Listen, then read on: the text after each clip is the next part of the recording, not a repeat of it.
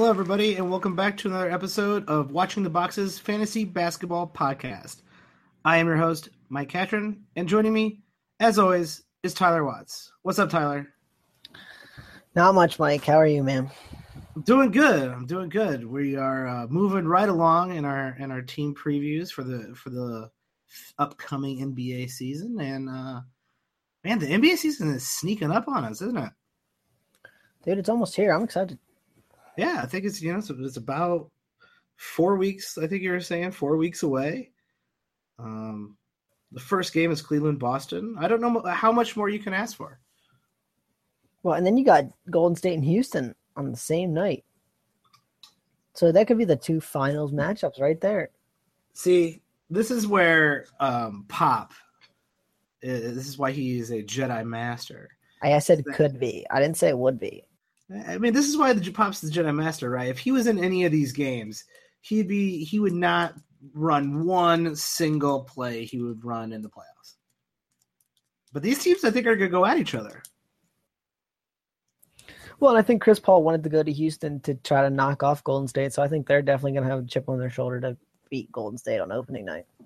Yeah, and I respect that. I respect, you know, Chris Paul, one of the dirtiest players uh, in the league, easily and um, really gets away with almost anything against Steph Curry. So that that actually really could be a good matchup.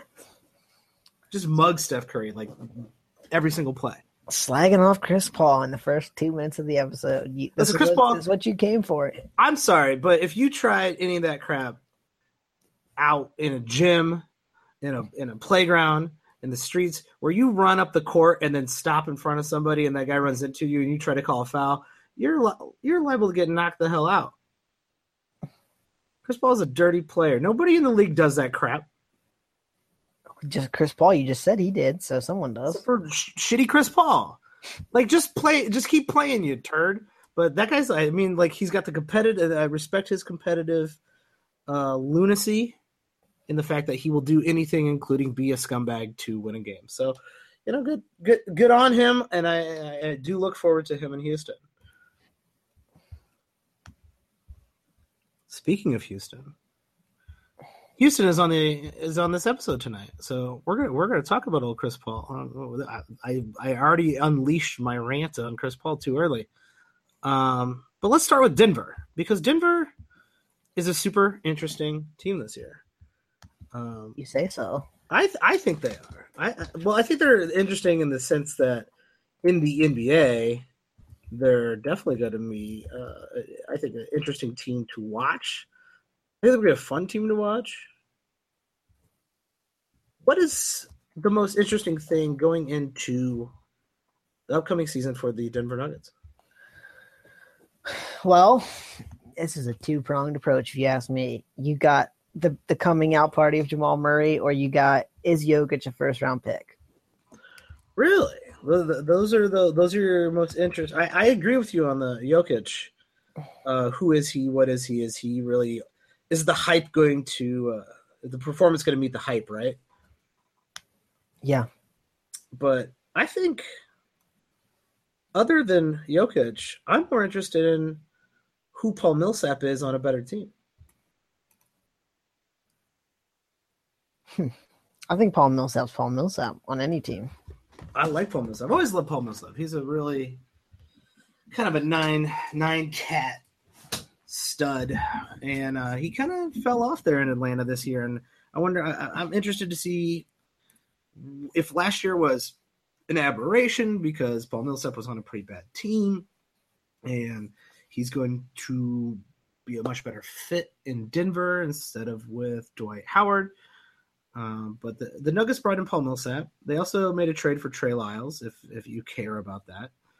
They lost uh, Danilo Gallinari, and uh, man, I know you were upset when they waived Mike Miller. My favorite player in the league, man. Yep, Don't one hate. Of one of your favorite players. Um, for some reason, they signed Roy Hibbert, but no one knew why, because um, he shouldn't be in the league. Wait, they signed Roy Hibbert? Yeah, according to this, whatever the hell I'm reading here is one of the free agents, the unrestricted free agent is. I'm pretty sure you're you're slightly mistaken, my friend. Well, you know what? I might be wrong. They do maybe not have. They do not have Roy Hibbert on. Was Roy Hibbert on this team last year? I believe his contract got traded there, and then he got waived or whatever. I'm I'm reading this incorrectly. Then. Uh, Roy Hibbert, not a basketball. Who last played for the Dead Nug- Denver Nuggets? He does not play for them currently. So yeah, he was. See, I didn't even know he was on the Denver Nuggets. That's how bad Roy Hibbert has gotten. Is that I don't know that he actually played. I'm uh, I'm I'm gonna go. I'm going He the, played six deep dive. games last year, He did. 1.8 whole minutes. Yeah. Though in one of the games he had a 42% usage rate for those 1.6 minutes he played. So I don't know. So he got the ball, one out of two possessions. He was in. Yeah, I'm not sure you should be able to put usage rate next to a guy who played two minutes, but whatever. Let's never talk about Roy Hibbert again. Um, and then just recently, um, re-signed the Woj bomb everybody's been waiting for. Mason Plumlee re-signed to the Denver Nuggets. And let's talk about this for just one second. That is a shame. Do we have to? That is a shame for me, just because I think Plumlee is a decent fantasy player if he gets minutes, and he is not going to get crap for minutes on this team. I did like Mason Plumlee in Portland.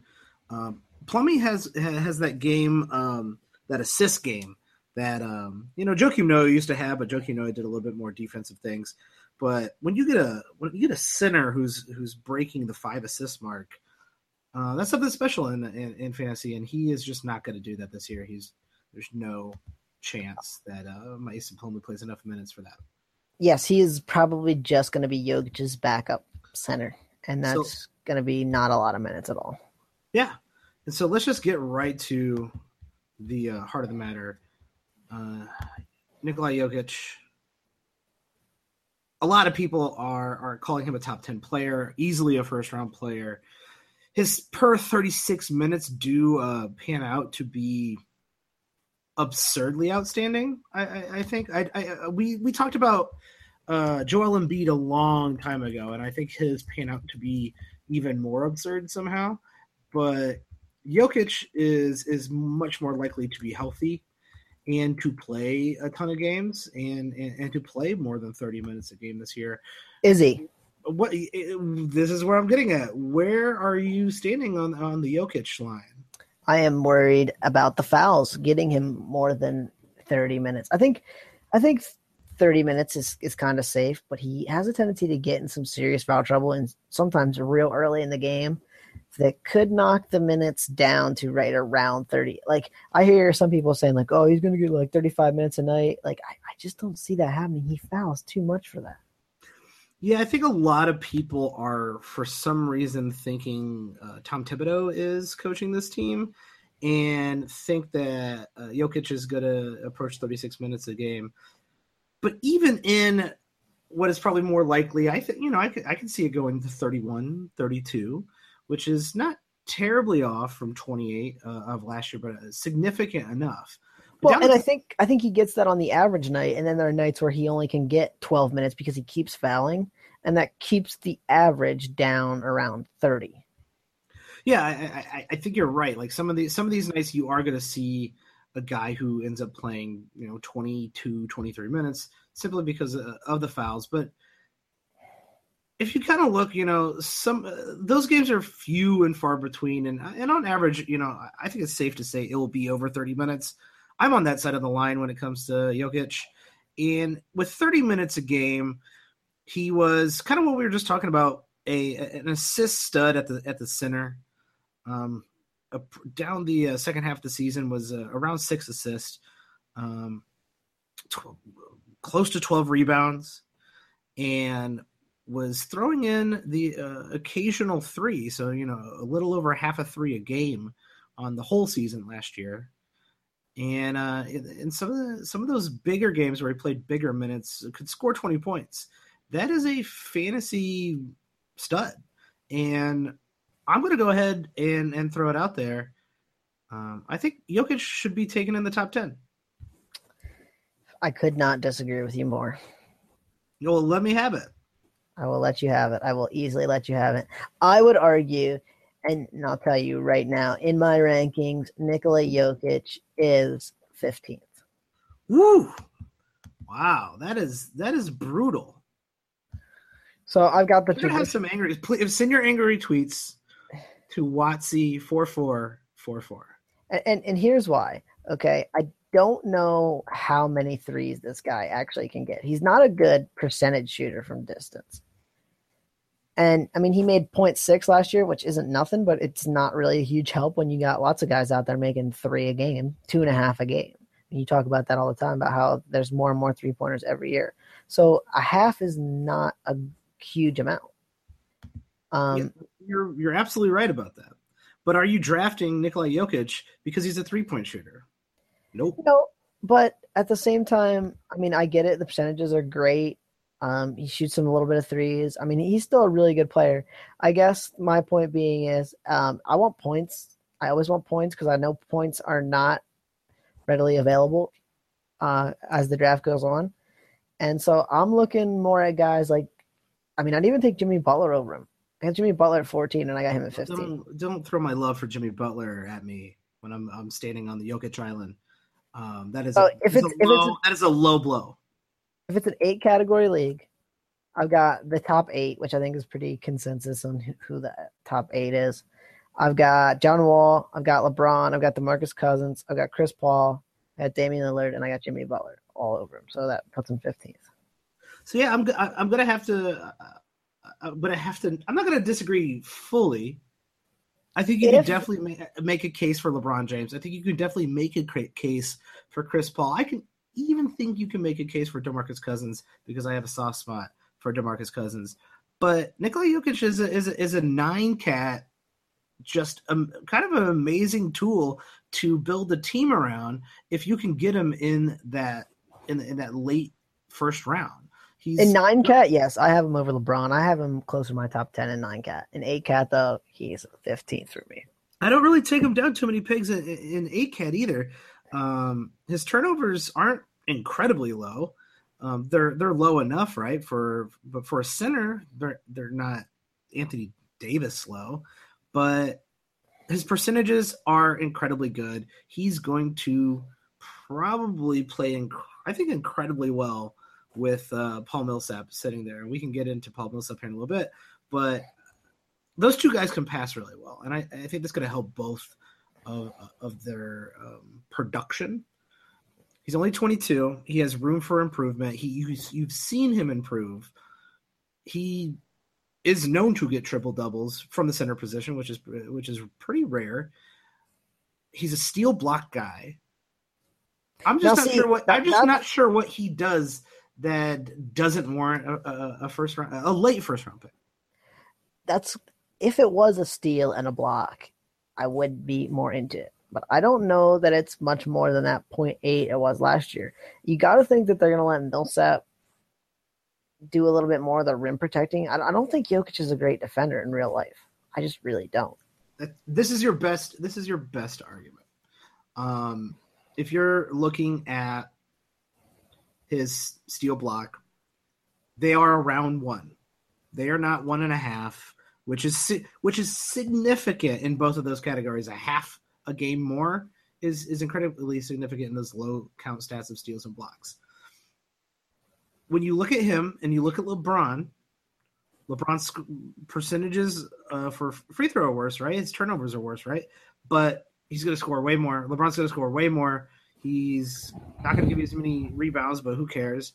He's going to give you more. Th- LeBron's going to give you more threes. So if you want to make an argument for LeBron over Jokic, that is, I think that's where you lies. Well, what is his elite category too? I mean, well, They're very similar players, and so if you're going to say LeBron's a top ten player, I think you can make an argument that uh, Jokic is a top ten player. I guess the way I'm looking at it is his really only elite category is rebounds. He's gonna get like ten rebounds a game. which is rare. I think he's. I think push that up a little bit, but um, anyone who gets double digit rebounds is is, is pretty That's- rare. It's, it's getting more and more rare. I will give you that. yes, But I mean, like, okay, the five assists are good for a center, but they're not elite when you're talking about. I mean, we got a guy like John Wall over him. He's going to get ten assists a game. That's double the amount. six assists uh, a game is elite for a center, and you can go theoretically Jokic Wall back to back and not worry about your assists at all for the for the rest of your draft. Yeah, but then you're making him a second round pick. But you're just telling me he's got to be a first round pick. I think you can take him in the first round. If he if you're taking him if you're in a ten team league, Jokic, Wall, Wall, Jokic, whatever, 10 11. I think you're just drinking the Kool Aid. You're you're assuming that I'm he's in. gonna he's gonna take this big step forward, and I don't know that he is. Well, let's put uh, we gotta we gotta actually get a board. Uh, we'll put Jokic on the board. Uh, give me give me an over under of a of eleven. I mean, I'll take that. I mean, I like I said, I have him at 15. I, I Just just taking that over. So let's let's let's look at the rest of this team. I, I think there's this not a, a super strong disagreement, but a, a disagreement on Jokic. Um, but Paul Millsap, I think, like I said, one of the more interesting pieces on this on this team. He's coming off what Paul Millsap fans would call a disappointing season, and I would I would consider myself a Paul Millsap fan, a guy who has finished in the top twenty consistently. But but what was really super disappointing about it, other than the steal and the block numbers being down, like Well, Every- significantly down. and and I'll give you that. Well, the blocks really weren't though. I mean, he had an amazing block season the year before, but the blocks were within the totals of every other year that he's had. That's fair. So the blocks really weren't. The steals were significantly down. The steals were down about a half a steal a game, which is a lot. I mean, you just said that's a lot. But I mean, the rebounds were relatively right in there where they've been for a while. The assists were up. I mean, they're the most he's ever had. The points were the most he's ever had. Now the percentages stunk. I'll give you that. yeah, but his, shoot, his shooting got worse, and that was a, a bit disappointing. Um, I think I, I think you're onto the onto the key to Paul Millsap is that he is one of those players where everything has to go right to go right. And there's a lot of those guys in the in, fantasy basketball, especially like one of my favorite uh, examples is Nick Batum. Everything's kind of got to go right for him to Because- be uh, a top player. and let's say why that is. It's because these guys don't have any elite categories. There's no category that's separating them that's saying this guy's awesome in X. They live on the margins, and Right. and that's fair because Millsap usually lives right above the margins and is good at a at a couple of the rare stats, and that's always propelled him into into a top twenty spot. Um, I'm gonna I'll just say, I don't think he's gonna be top twenty this year, but I definitely think he's gonna be. I'd say better, maybe not significantly better, but better than he was last year. Okay, so um, I, don't care. 10, 12 team league doesn't really matter. What what round do you have him in? Ooh, that's a that's an excellent question. Paul Millsap, how much do I like you? I got him in my third, which is I- the first time I can say that in a while. And I think he might even go in the fourth. Like I think I might own Paul Millsap a, a decent bit. I think people keep saying about this down year, this down year, this down year. Like I, I don't really see that it was that down. And I think with playing with Jokic and some of these guys on Denver and this kind of exciting young team, I think Millsap could kind of take a big leap up back to kind of where he was in that. I, I think playing on this team helps him because he that's where he has definitely had his most success was those Al Horford years, um, where he was not the primary ball hand or the primary big. Sorry, not the primary ball handler. I got him in my mid thirties though. I mean, like I'm I'm fine with him in the mid third round. Yeah, I guess I, I, I- I guess I'm not gonna reach into the second round for him. I, mean, I don't know why you would. There's an, there's too many good players to reach into the second round for someone like Paul Millsap. Too many guys with upside. I would probably put him very solidly in the middle of my third round. That's kind of where I'm at. I mean, I think we're we're looking at this pretty much the same. Um, I think the points go down a little bit, probably closer to 17 again. Um, but I, I think he kind of has a bounce back year everywhere else. I think the percentages are better, and he's just the same old Paul Millsap. Yeah, it's definitely going to help to play on a on a team where you give it give a crap and the team is is looking good. That Atlanta team really really crapped the bed last year, and um, I can understand why uh, someone like Paul Millsap would not want to down the stretch really uh, give it his all, and that's that's fine. People have the the right to do that. Um, on this team is a, di- a completely different story. So who who else on this team? Let's let's talk about the guy you mentioned, Jamal Murray. Why do you like Jamal Murray so much? Um, I just think that they're going to make him. They're going to at least try to make him the lead ball handler. And I You- think are you started- you try, are you trying to say the Emmanuel Mudiay era is over? I mean, I think they pretty much signaled that at the end of last year when Mudiay was not really playing a whole ton. And I mean, the starting the starting point guard on any team is going to be fantasy relevant. I don't know that he's actually a point guard in the sense that I think he's more of a. But they have so many other ball handlers. Like Millsap can handle the ball. Jokic can handle the ball. I mean, they got other guys that are going to handle Yeah, and ball. I, and I think that's why this works, right? And I think that's why Jamal Murray will play close to starters minutes, if not starters minutes, simply because even if he's not a point guard, they are on a team with a lot of guys who can, can facilitate the offense. Uh, Jokic being one of them, which helps Jokic, in fact, become the ball facilitator, increasing his assists. Uh, Paul Millsap, like you said, can, can can throw assists around as well. But is there anything Jamal Murray really does fantasy wise that gets you excited though? I understand that he's going if if he's going to be a starting point guard, he is interesting, right? To a, to a certain extent, but I'm not I'm not really seeing anything in his game that makes me think he could be a breakout type player. I'm with you in that sense, and, and if he's going high, I'm not super on board. Um, if you look at Mark's rankings, though, and I mean, I, I can read you the stats if you want. He's ranked 91st, and none of the stats really jump off the page at you. Yeah, like I, I kind of like in my in the back of my mind, I'm like thinking Jamal Murray. Okay, what what did I think he did fairly well last year? And I was like, well, I think he was probably pretty good at steals, right? And now I go look out here, and he's like, mm, you know, when he was averaging more minutes a game, he was breaking one steal, you know, just a, just barely. That's it. He's points and threes and a steal, and Not, that's not not terribly great. He's not a great shooter. Um, he's at least shooting some hitting threes, even though he's not a great uh, percentage wise. But yeah, like if he But- doesn't start to cultivate point guard like tendencies when it comes to assists, then I don't know how much he's going to be worth fantasy wise. so. Where where where you where do you want him? It's, it's a it's a Mike only draft. Where's Mike taking? Man, those are my favorite drafts. I usually do Murray. well. I usually do really well in the Mike only leagues. Um, oh, Jamal Murray. You know what? I guess I'm a little higher on Jamal Murray than I, I, I thought I was. Maybe I'd probably take him in the night uh, in the eight or eight, maybe eighth round at the highest if I was feeling. If I was feeling, if I was feeling good, but And that's- uh, most likely the ninth round. And and that's it. In the shallower league, I'm I'm probably more willing to jump on him in the in the eighth round in the sense that I think he's one of those guys who could take a leap forward. And Um, I would actually say here here's why. Because there are some guys we've talked about who are young and are going to get a chance this year, but they really haven't shown anything. But when you go back and start looking at the game logs from Jamal Murray, here's here's why you should get excited. Um, there was a, a, a night that in th- less than 30 minutes, barely less than 30 minutes, uh, 22 points, five three pointers, three assists, two steals, and a block. Oh, this dude can ball, man. This dude can shoot. Yeah. He's he's a baller. Um, and so so that breakout potential is there. He's only 20 years old. He has had a 10 assist game. Um, I think he's a top he- hundred He does rebound. Yeah, I, I think he's a top 100 player too. And I, I, I like his opportunity and upside enough to, to to to reach for him up in that eighth round. But I don't, and I'm going to caution people on this. I think some people are reaching for him like at 70, 75. Like, I, I think that might be a.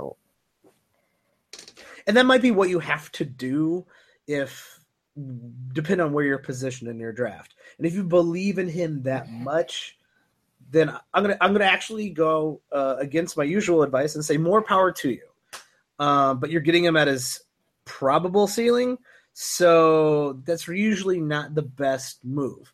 And and here's the kind of my caution. I think that's where he's going now. I think that this guy's going to be a hype train guy, and I could see oh. him like going at like 50 by the All it, end. of all it takes is one good preseason game, doesn't it?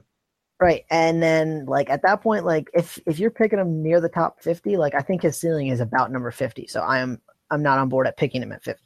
Yeah, I would I would not no, I would not venture into taking him 50. I'd actually take another player on this team a little bit closer to 50. And that man is not named Will Barton, even though I love Will Barton and I think he's a very good fantasy player and I think Oh come on now. He's bad at he's bad at basketball now. Come on, you Uh, know this. being You, bad at basketball. you know this a- story. He is a um, a toaster esque hot streak shooter that can come off the bench on any team in this league.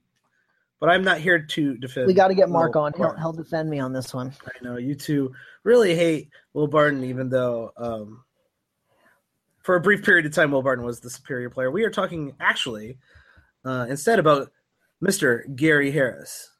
Uh, how how excited are you about Gary Harris this year? I'm always been a big Gary Harris fan, um, and and that was even in Gary Harris's rookie year when he was 20 years old. I was championing for him over Will Barton. Um, Even though Will Barton was just lighting it up, just couldn't miss. Well, Will Barton had a crazy hot streak there for a hot minute. I mean, I'll give you credit for that. Uh, yeah, I like I like Gary Harris. I like Gary Harris as a top 75 player this year. Um, I think he does a little bit of everything. The blocks, I wish he'd block a shot. That's the only thing I can complain about. Um, other than that, I, I kind of like. I mean, he shot 50% last year. You know that 50% from the field. Can you believe that? Uh, that's pretty crazy. I don't know, honestly. I don't think that's watch a lot of. Denver, so I don't know how that happened. But I think the guy's figuring it out. He's also incredibly young. He's 23 years old. Um, he's similar to Jamal Murray in the fact that he doesn't do anything uh, elite in the sense that he doesn't get like elite assists or elite threes or elite steals. But with the percentages there, the fact that he's definitely getting the opportunity, and the fact that he's consistently improved every single year in the league, there is a reason to take him closer to to in that 60 70 range or even even closer to 50 um and definitely over Jamal Murray. Yeah, um, and if you if you're just looking at the rankings on hashtag basketball, um, I think I'd take him over Pau Gasol. I'd take him over Malcolm Brogdon. Those are a couple guys ranked just like right ahead of him there. That I, I think I'd rather have Gary Harris than. Oh, So- def. And if you're in a if you're in a nine cat league, if you're in a roto league, uh, the guy doesn't turn the ball over. It's incredible. Uh, he, he he he helps you. You bump him up uh, a, a round at least because of that uh that turnover rate. So yeah, I'm a I'm a big Gary Harris fan. I will have Gary Harris on a number of my teams this year. I would guess. I think so too. Uh, when you look at ESPN and Yahoo, they have him ranked. Um, actually, I don't know about ESPN, but I know in Yahoo, uh, I think they have him and Jamal Murray ranked uh, absurdly low. And They're Denver haters, man. yeah, I- don't know why because a lot of the mock drafts I've been doing over at Yahoo, I've seemed to always get Gary Harris and then Jamal Murray uh, incredibly late. And like we've said in the past, those those mock drafts are usually uh, filled with auto drafters or um, people who aren't really maybe taking the the mock drafts in, incredibly seriously. Uh, so do do be sure to take that. No, in your real draft, all it takes is one. One guy to like Gary Harris in the sixth round, and he's not dropping you to you in the ninth. No doubt about that. Is there anyone else on this team that you uh, that you enjoy that you think is a is a kind of a fantasy stud, or any anyone um, maybe for bigger leagues or dynasty leagues? I'm gonna do my deep league special on Wilson Chandler. Oh, I don't know if you have to go that deep for to make Wilson Chandler that interesting. Um, I always think Wilson Chandler is underrated, and and, and in, in a 10 team league, I would say I like to stream him. In a 12 team league, I actually think he's worth being owned a lot of times. Um, I love picking him in a 14 or 16 team league because I always think people sleep on him. He's always good for like 13 points, maybe even a little bit more, which doesn't sound phenomenal. But when you're talking a bigger league where those guys own to score like seven points a game, like PJ Tucker or Danny Green, 13 points is a lot of points. Uh, he's going to give you some rebounds. He's going to give you some threes. The percentages aren't horrendous. I'm always kind of a fan of Wilson Chandler. He's a he's a deep league special for me where I own him in a lot of my 14, 16 team leagues. Yeah, he's not a sexy name, and he's had like a little bit of an injury history that I I don't think is gonna crop up or anything like that. He doesn't do anything flashy. He doesn't, you know, he, he doesn't put down stat lines that will blow your mind. But even in, in like you're saying in standard leagues, he's into the bench streamable value. He his upside isn't there. Um, that I mean, that is his upside is into the bench streamable value but I think a lot of people, like you're saying, overlook the boring names at the end of a draft and and shoot big for the you know the John Collinses of the world on a uh, who sure could, could break out right, but maybe that guy only plays 15 minutes a game the whole season. Well, and two guys I've been seeing are Jarrett Allen uh, and the guy for your Bulls, Lauri Markkanen. It's like, are yeah. either one of those two? I mean, they're both a little undersized still. They're, I mean, I'm just not seeing a huge I mean, breakout, especially early on in the season. Like, I'm going to get two good months of Wilson Chandler where he's actually helping my team. Whereas I think those two guys are going to be actively hurting your team for those first two months of the season. Yeah, like Lauri Markkanen. Uh, am I interested in a Ryan Anderson esque type player? Yeah, of course I am. Except for Lauri Markkanen is a rookie whose ceiling is probably Ryan Anderson, and he's going to play like 22 minutes a game. So Wilson Chandler, 30 minutes a game, uh, and also probably a little bit more open and a little bit better now that they have Paul Millsap and they figure their rotation out and they're not looking at Emmanuel Mudiay, at all. Um, man, that's really sad. It's I don't know if it's sad about Emmanuel Mudiay because he looked like trash, but I mean, do you even think he could, he's going to average more than 15 minutes a game next year? No. Oof, that's that's brutal. Um, we did so talk a little bit about Mason Plumlee, but that's probably for your deep, deep leagues. Yeah, and I don't think he gets traded now. I mean, I think he's just he's. I could see Jokic being like thirty and him being eighteen, and it's hard to own someone who's playing eighteen minutes a game. I, I completely agree. Let's uh, let's move on to a team that we did mention with the dirtiest player in the league on their team. That is the Houston Rockets. They picked up obviously, if you the Yao Ming, oh, wait, if you were alive, yeah, I think they have this year Tracy McGrady, Yao Ming. They're coming back on a reunion tour. Um, but if you were alive this um, this summer and you were barely on Twitter or even just around people on Twitter, you probably heard that um, Chris Paul from the Clippers is going to be the starting point guard on this team they did lose uh, in that trade Patrick Beverley, Sam Dekker, Montrezl Harrell, and a, a, a, Lou Williams and a hodgepodge of people I will never talk about. What is the most interesting thing on this team? I think I think we I think I know what it is, but but but tell me what is the most interesting thing on the Houston Rockets? What is the most interesting thing on the Houston Rockets? Well, I mean, for fantasy or I mean, for for fantasy, I mean, yes, for fantasy, because I, I, I think I know what it is. Uh, well, I mean, I think we had this discussion when the trade happened, it's, right? It's P, it's PJ Tucker. PJ Tucker is the most interesting thing. PJ Tucker in his seven points a game. I love oh, PJ Tucker. God. Um, I think we talked about the most interesting thing when the trade went down is just how does the the dynamic change for Harden in the sense that he's going to have the ball in his hands a little bit less, and how do could they be the first team ever with two guys averaging 10 assists? That's really the question. Yeah, and I if if you want to do the over under there, I'm I'm gonna take the under. Uh, I think that's incredibly hard to do, but if there's a team that can do it, it's them. I look at um, the ridiculous stuff that James Harden did last year, and I think a lot of people are going to be off of James Harden. They're going to look, oh, Chris Paul, Chris Chris Paul is, is going to carry the ball too much, so uh, James Harden's not going to be that, that good this year. And people are going to say the same thing for Chris Paul, and I think both of those opinions are incorrect. I uh, think there is no reason, especially in a head-to-head league. I'm not really sure there there there's a reason to take James Harden outside of the top five or six. I mean, you could probably make an argument, and I think also Chris Paul you could make an argument for him in the same place you could take uh, Jokic um, or LeBron James. Even you could take him at nine. Uh, you could take him at eleven. You could take him at twelve. He he's going to continue to bring the value uh, that he did with the Clippers, and the number one reason for all that, even though he's going to be sharing the ball with James Harden, is Mister D'Antoni oh yeah, I mean they're gonna run that crazy run and shoot, whatever you want to call that offense. Um, lots of threes, lots of fast pace, lots of go go go go.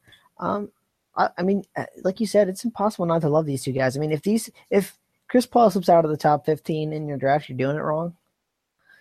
And if James Harden's not a top five pick, I think you're doing it wrong. So, I mean, they're obviously just studs. I mean, I don't know what else there is to say, really. Yeah, I, I mean, I don't want to belabor the point, but I think a lot of people are off on um on, on negating these two players. I think Chris Paul dropped actually fairly far in some mock drafts, and don't do don't let him. Eight category league. James Harden, number one pick. Mm, man, that is that's a good um, it's a good question. I, I'm gonna go no. Who you going for? Who you got? Who's your man? Oh man, I, am going with KD as the number one pick in any league. Ooh, I like that. That's that's interesting. Interesting. I think KD um, is your number one pick in any league. You can build anything around him. Uh, if you take James Harden number one, I'm, I, I, I that's great. Do it. I, I, I, can I can see any I can see an argument for it, right? I can also see an argument for Russ or even um Steph Steph Curry. That's honestly who I think I might take in an A category league, is Steph Curry. Oh, I love Steph Curry. I think people are going to be sleeping on Steph Curry. Steph Curry is is slipping down uh, in drafts because they're just sexier names like Giannis well, and Karl-Anthony Towns. And man, uh, Steph Curry could easily finish over both of those guys. Well, and I mean, I just feel like that top eight though is just like so fungible this year. Just so, I mean, like if I took any one of those guys at one or eight, I I really wouldn't say like, oh, that's a mistake. I mean, like all eight: Kawhi Leonard, Kevin Durant, Anthony Davis, Giannis, Karl-Anthony Towns, Russell Westbrook, Curry, Harden, like all those guys. I mean, wouldn't you feel great about having any one of those guys to start your team? One hundred percent, and that's and that's why we are kind of encouraging people to, if you do get to pick where you draft, picking in that seven or eight spot, just take what you take whatever you get. Who cares? Yeah, and you get a, a second, you get a, a better second round pick. Yeah, uh, kind of a significantly better second round pick. You could end up with someone like John Wall instead of Mike Conley. Yeah, or you know, I mean, even Hassan Whiteside or Kemba Walker, someone like that, Kyle Lowry. I mean, I'd much rather have John Wall than, than Kemba Walker or Kyle Lowry. Yeah, I think it's it's it's it's a really interesting year, and um, my only argument would be that if you really want to rank the top eight, which we will be doing in a future episode when we uh, go through some of the uh, the players in the first round and how build to build teams around these guys. Um, I think we're going to have to go ahead and, and, give a definitive top eight. But um, if you can fall back on anything, is that James Harden has done it before. He his ceiling is all the way up there, while you know guys like Giannis and Karl-Anthony Towns they they could do it right. And what? But James you, Harden's done it.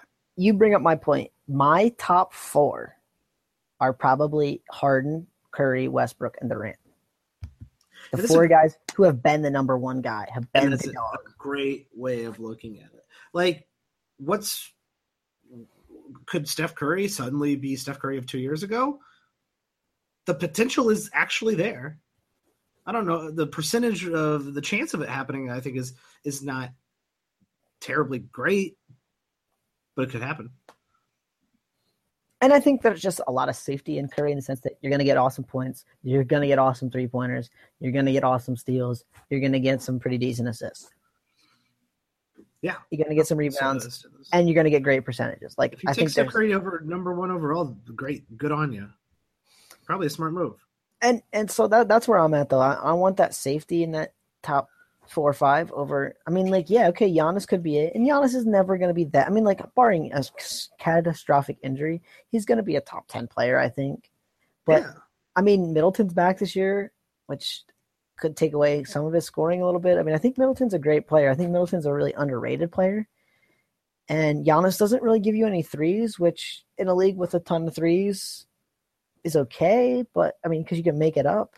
But it also hurts his value even more that like half a three a game he's going to get you. And I mean, I just I want someone who's done it over someone who hasn't.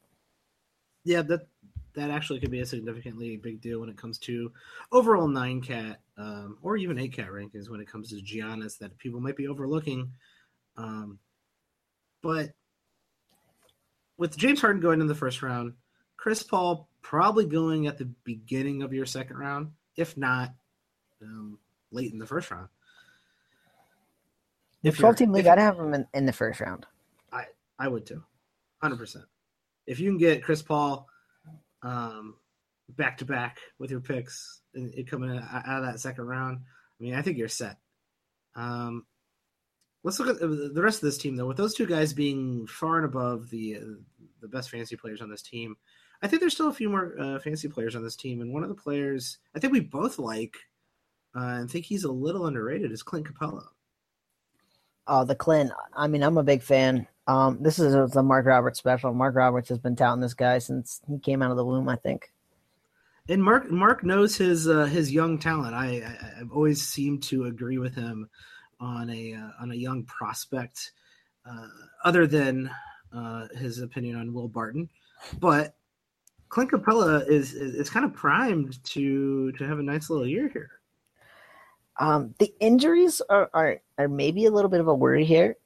Um, Definitely, in the sense that he played 77 two years ago, only 65 last year. Uh, he only played 12 as a rookie, but I don't know that was tra- injuries. That was a little bit more towards. I don't think he was big part of the rotation, and he was only 20 years old. Um, he had a nice little breakout year last year, though. Eight rebounds, 12 and a half points, um, 1.2 blocks, which is is sexy. Um, in only 24 minutes, you got to think he gets a little bit more than that this year, and that could look like a real sexy stat line with some real big rebounds. yeah. Not not only that, um, he's not going to be running the pick and roll with James Harden. He's going to be running the pick and roll with James Harden and Chris Paul.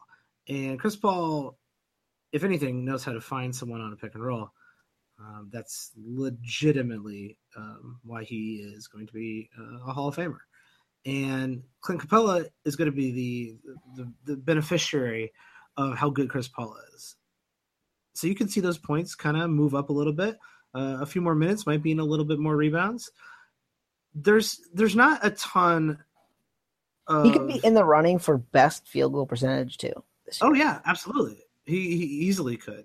because I think Chris Um, Paul only bumps your field goal percentage for the most part. And I think that's statistically been proven. so Um, the yeah. the thing the thing I'm going to mention though here is that his counting his you know he's only getting a half a steal a game, an assist. His blocks aren't like world beater numbers. He's definitely not going to get you any threes, and so he's not someone we're we're saying go out and, and reach for him in the in the third round or even the fourth round. Um, th- though you know maybe you can be talked into that, but this is a guy who's being overlooked, who you could probably get in one of the uh, in the later half of your draft. What are He's his going to give you ADPs? much better. Um, Do you know offhand? Because Mar- I mean, we discussed this when Mark was on that he was kind of one of the guys Mark had, I think, um, rated a lot better than where he was going, and and Mark kind of talked us down off that and said he was going a little higher than we thought, and I I don't think he is. I in the the mocks I've done, he's going. I mean, I'm picking him a lot of times in like the 70s or 80s. Yeah, I'm 100% getting him in my in my mock drafts. Um, and, and- incredibly late. Let me go out to Yahoo and do Um, a little recon. So, so as you do that, I'll, I will say that Mark has him 59th in his rankings in only 26 minutes a game. I think that that's a pretty safe bet that he gets 26 minutes. Um, I don't, maybe he doesn't get a ton more than that, but I mean, 26 minutes is not a ton of minutes. He got 24 last year. Uh, the fouls are an issue. This is another guy who who never met a foul that he didn't like. Um, but big rebounds, some decent points, a great field goal percentage to boost you up. I mean, I could see him being a top 60 player easily. he, he is being picked at the 71st pick, which would be in a 10 team and in the eighth round. So near the end of the mid late seventh round. Uh, some of the names you are seeing there is actually one of his teammates, Trevor Ariza, which is a little surprising, I think. Um, other names you're seeing there for God knows what reason is uh, Jay Crowder, um, Jabari Parker, Julius Randle, Wait, Jonas Jabari, the, the injured Jabari Parker? the injured Jabari Parker. Um, kind of proving that these Yahoo rankings are uh, incredibly skewed. A lot, most of the mock drafts I play by pick seventy, uh, most people have pieced out. I don't understand why people are, are doing that, but nevertheless, that is what's going on. But I- think you're kind of getting the picture is that Yahoo has him ranked lower, um, and and getting him in the in the sixth round or even the seventh round would be a, a great pickup. I, I, believe, especially if you're if you didn't get any of those uh, monster centers, um, or as just your secondary center, and, coming and coming down the the second half of the draft. The one caution in Roto would be, as you said, the no threes and the bad, very bad free throw percentage. I mean, he's probably going to shoot less than fifty percent from the free throw line. Oh, definitely, and I, I don't think the volume's going to destroy your team, but uh, that is something to be aware of. Um, let's go into the other guy. I think is fantasy relevant. Uh, Trevor Ariza. Trevor Ariza had a, had a very good year, but this is a different uh, team going into this year. Always underrated though, and never going to have a high usage rate. So what? I mean, I think Trevor Ariza could do Trevor Ariza things because Trevor Ariza doesn't use the ball a ton. Yeah, I'm, I mean, I'm actually I, am surprised. Um, uh, some uh, for some of the the places I've been looking at, um, kind of are down on Trevor Ariza this year, and I don't I don't know how Trevor Ariza isn't just like you said, Trevor Ariza.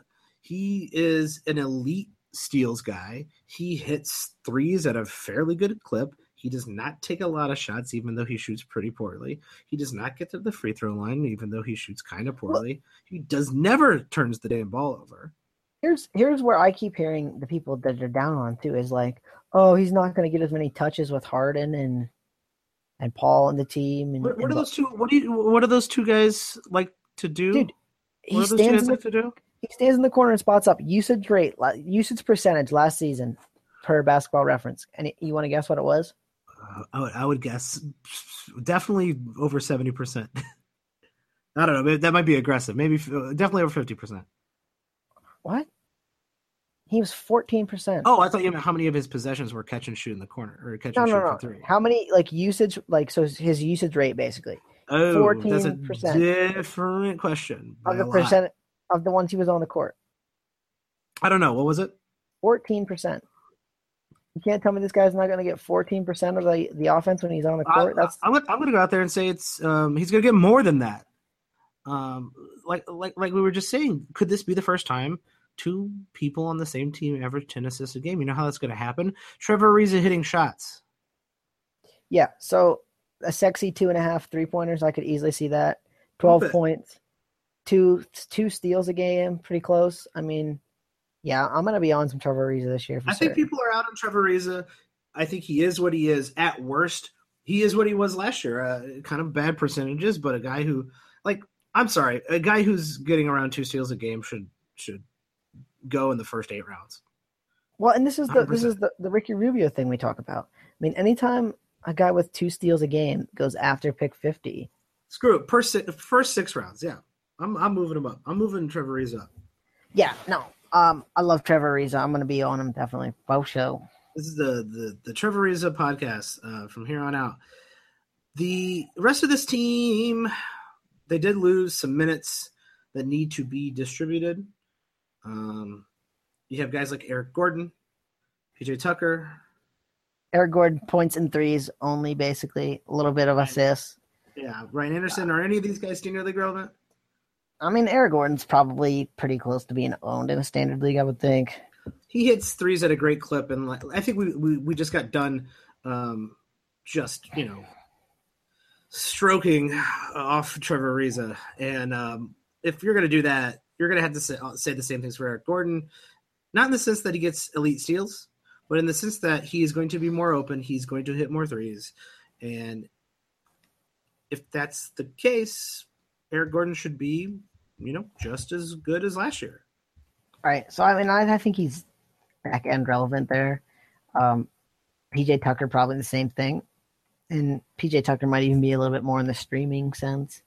Um, good steals for someone you're going to get that late. Good rebounds.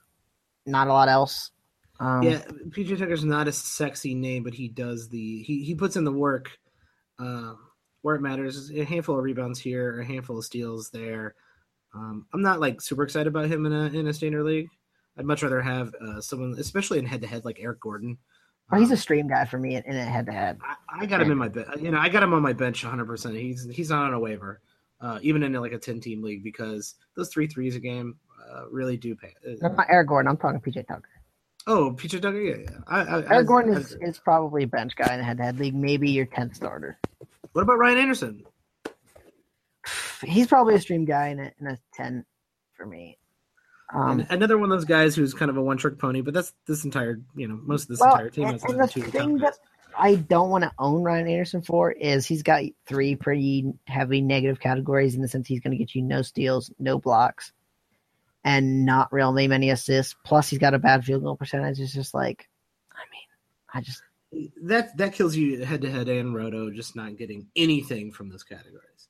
Yeah, so he's more of a stream guy for me in the sense that like if I need a three boost and a little bit of points, I'll probably pick him up. But if I don't, I won't. Yeah, if you're in a 12 team league, I can see someone keeping him on their bench depending on their build. If Fair they, play to them, they can have him. Yeah, and and if that's the the case, then good for them. Uh, any young guys or uh, anyone else on this team you worth talking about? No. Perfect. Um, let's go ahead and do one more. Let's let's, let's throw. Uh, you feeling? Are you feeling frisky, or should we we save the rest for next time? Uh, we can do one more. It's fine. All right, let's do it. Let's uh, let's go crazy for the third team. Your Minnesota Timberwolves, Chicago Bulls West, man. The Chicago Bulls, uh, the team that I wish existed in Chicago, the team that theoretically could have existed in Chicago.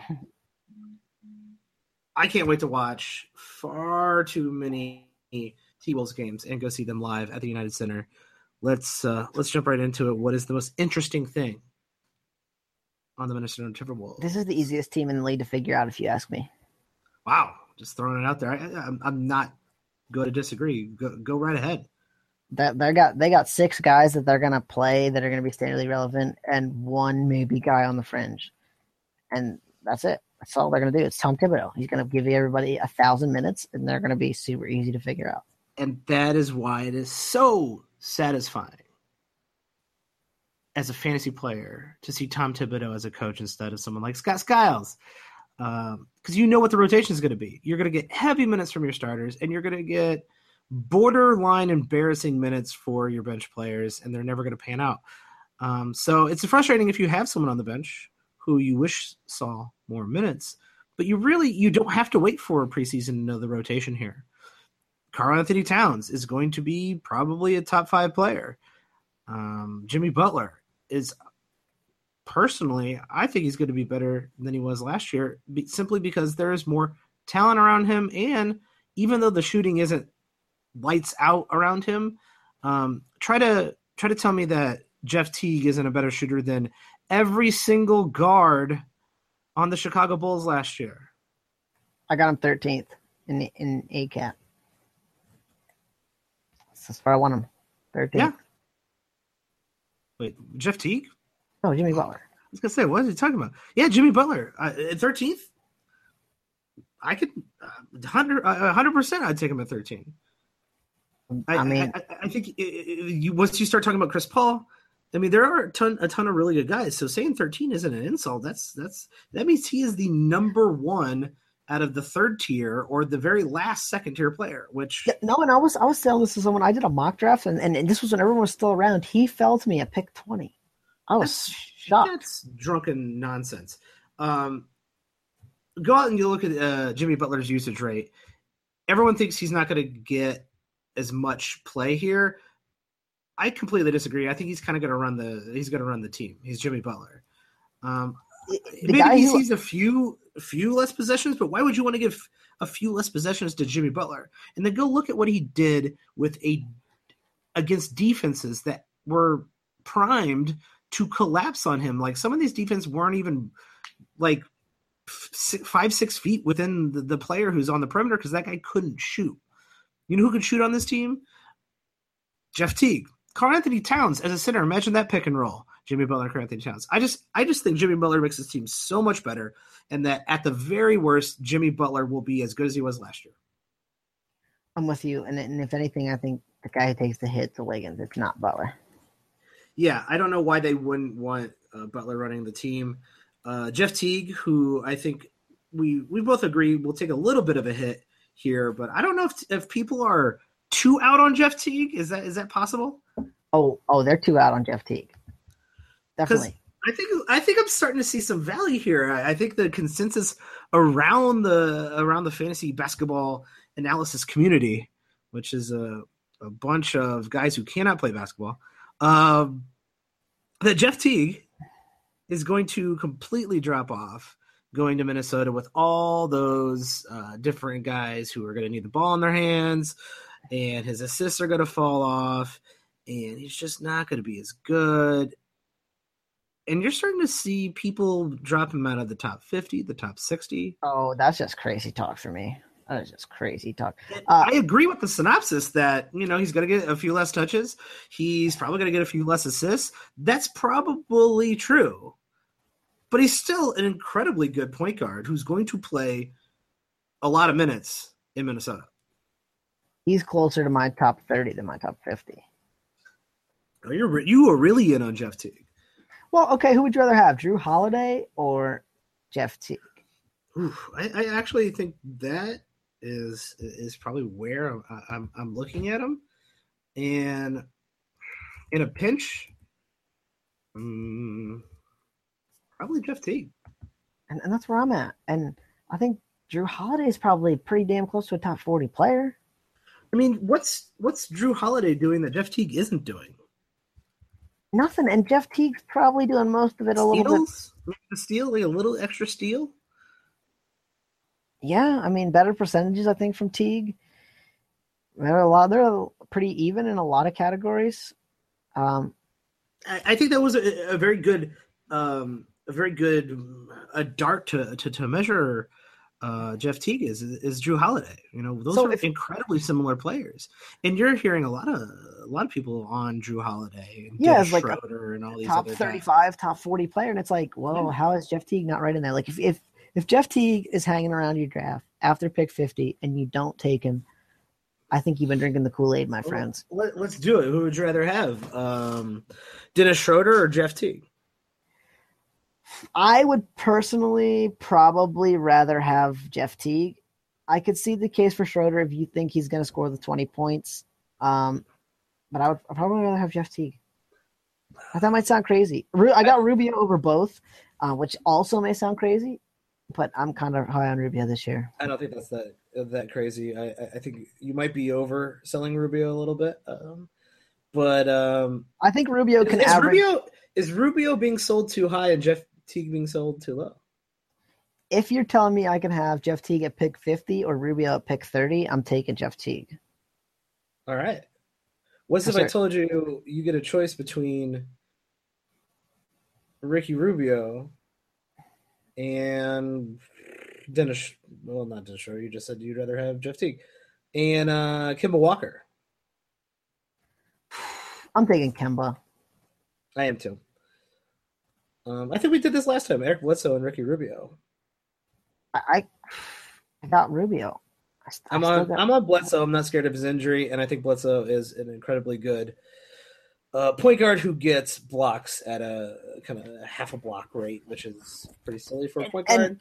I, I said this in the in the Utah episode. I think that I just I see Rubio getting a little bit more scoring this year, and those steals are just so great, and the assists are. I mean, is he going to be? He's probably going to be third in the league in assists, behind Wall. Well, I shouldn't say that. He's going to be the third in point guard for assists because only one of Houston's guys can be a point guard.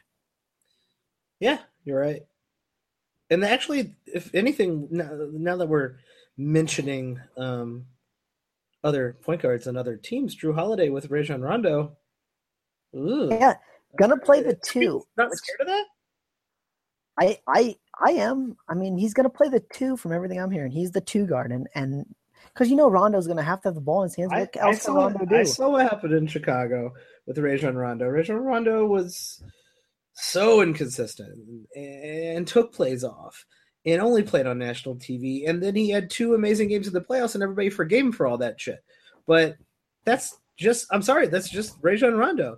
He's going to have the ball in his hands way too much. He's going to find uh, open players, but that actually might work on a team like the Pelicans uh, with two really big, uh, giant big men who can hit mid-range jumpers and actually hit three pointers. Um, so maybe Rondo will be kind of decent, but that you know who it doesn't work for? Uh, Jrue Holiday. Well, and and to say this about Jrue Holiday, yeah, last season he was healthy. He missed some games because his wife had a brain tumor, which I mean, okay, I can understand that, and Yeah, that we can't knock him for that. But what what did he miss games for the few years before that? Stress reactions in his legs. Yeah, he, and, that's been ongoing for sure.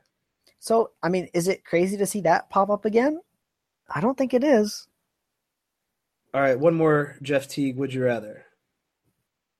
Jeff Teague or Victor Oladipo?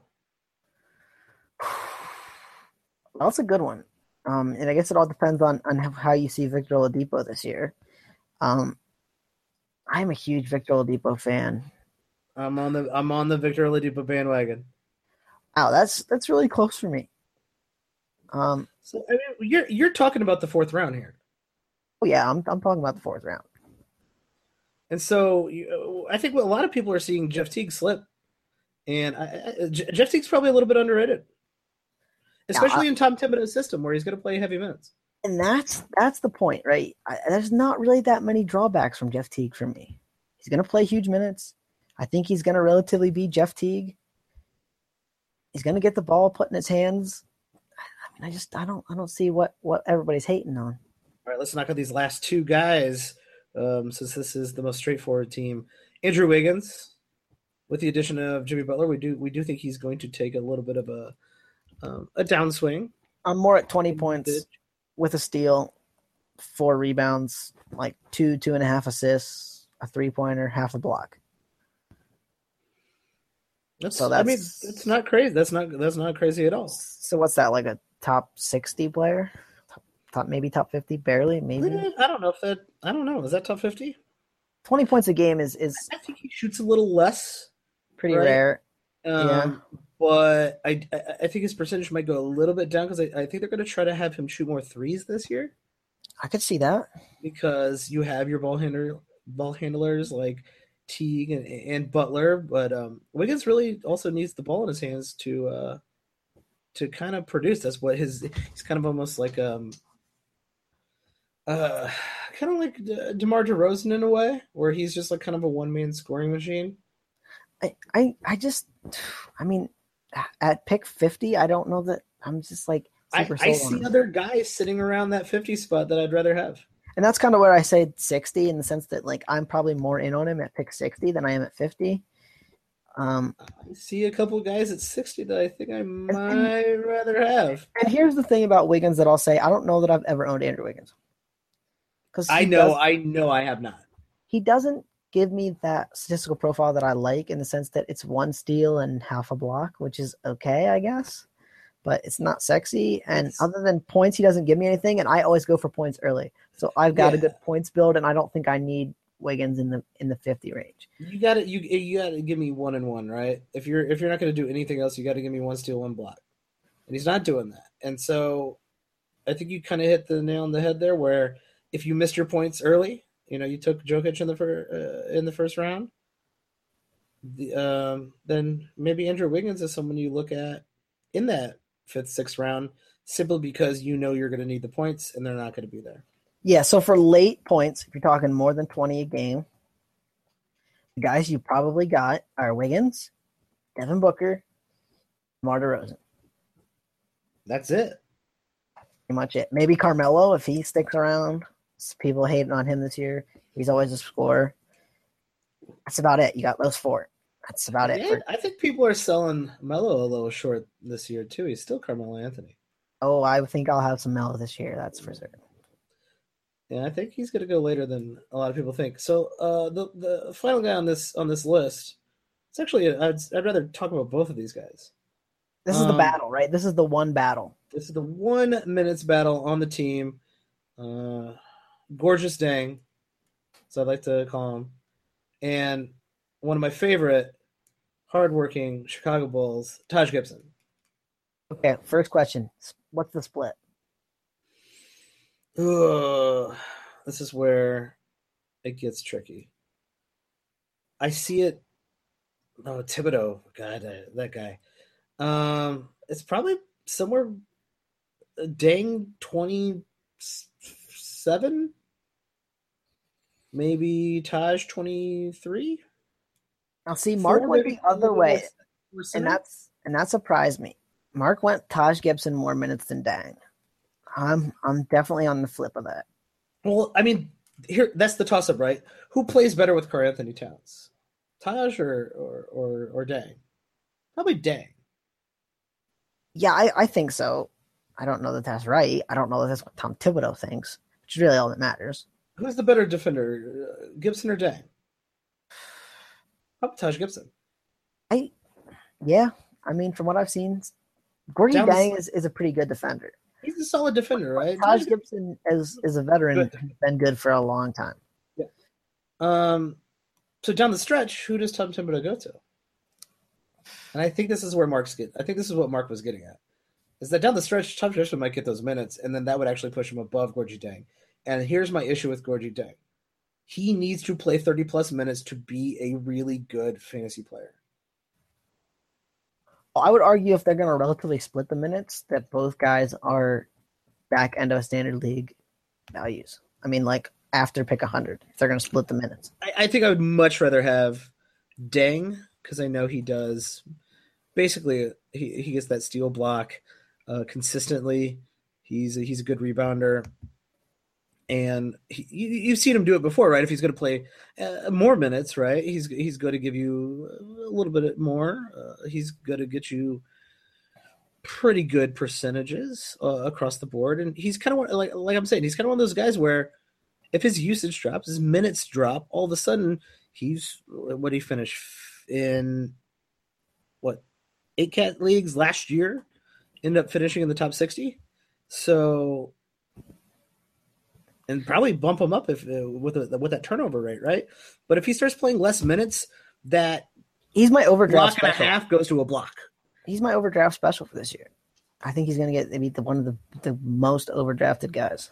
I think a lot of people are going to look at what he used to, what he ranked last year or the year before, and what he's ranked on ESPN and Yahoo, who do you know a subpar job of, of vetting some of those rankings, and he's he's going to go way too high 60 70 and i'm looking at him like as my last guy in the 10 team league like 120 uh, out of out of my top 100 i mean like 120 i'm looking at and then i get he goes like 60 70 yeah if you sit on the board near the end of the draft cool.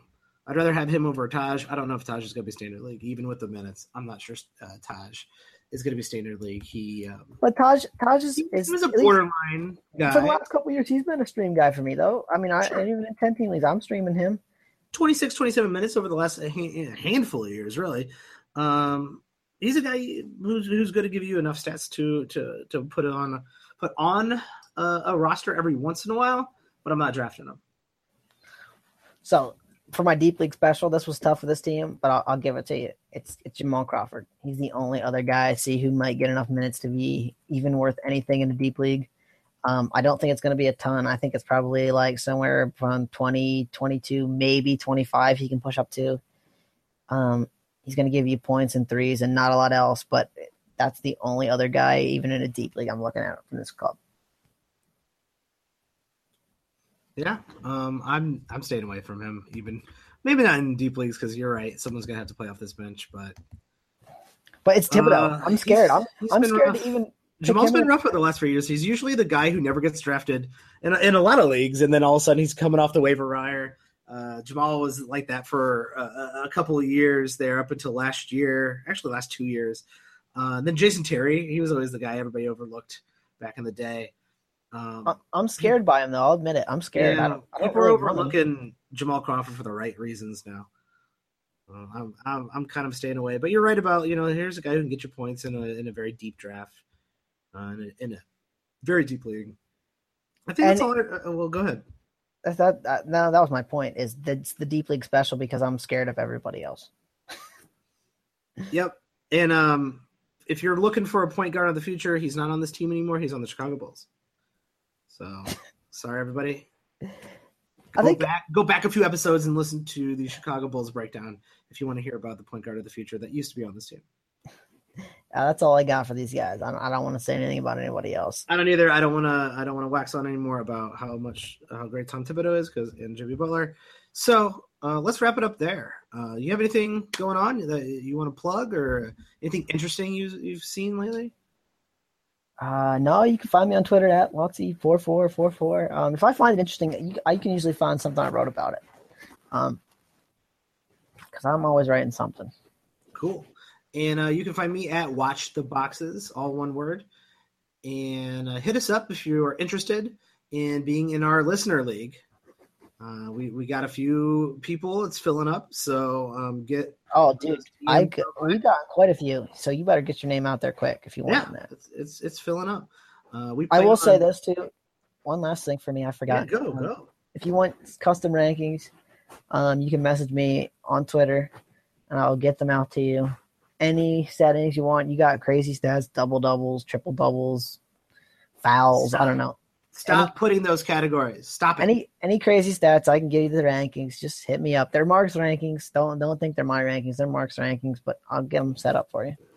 Tyler, I, I will say you are doing a commendable job in uh, providing these custom uh, custom rankings for our listeners, and um, you really you're going out of your way for it, and um, I respect that because I would never I would never do that to anyone who uses triple doubles in their league.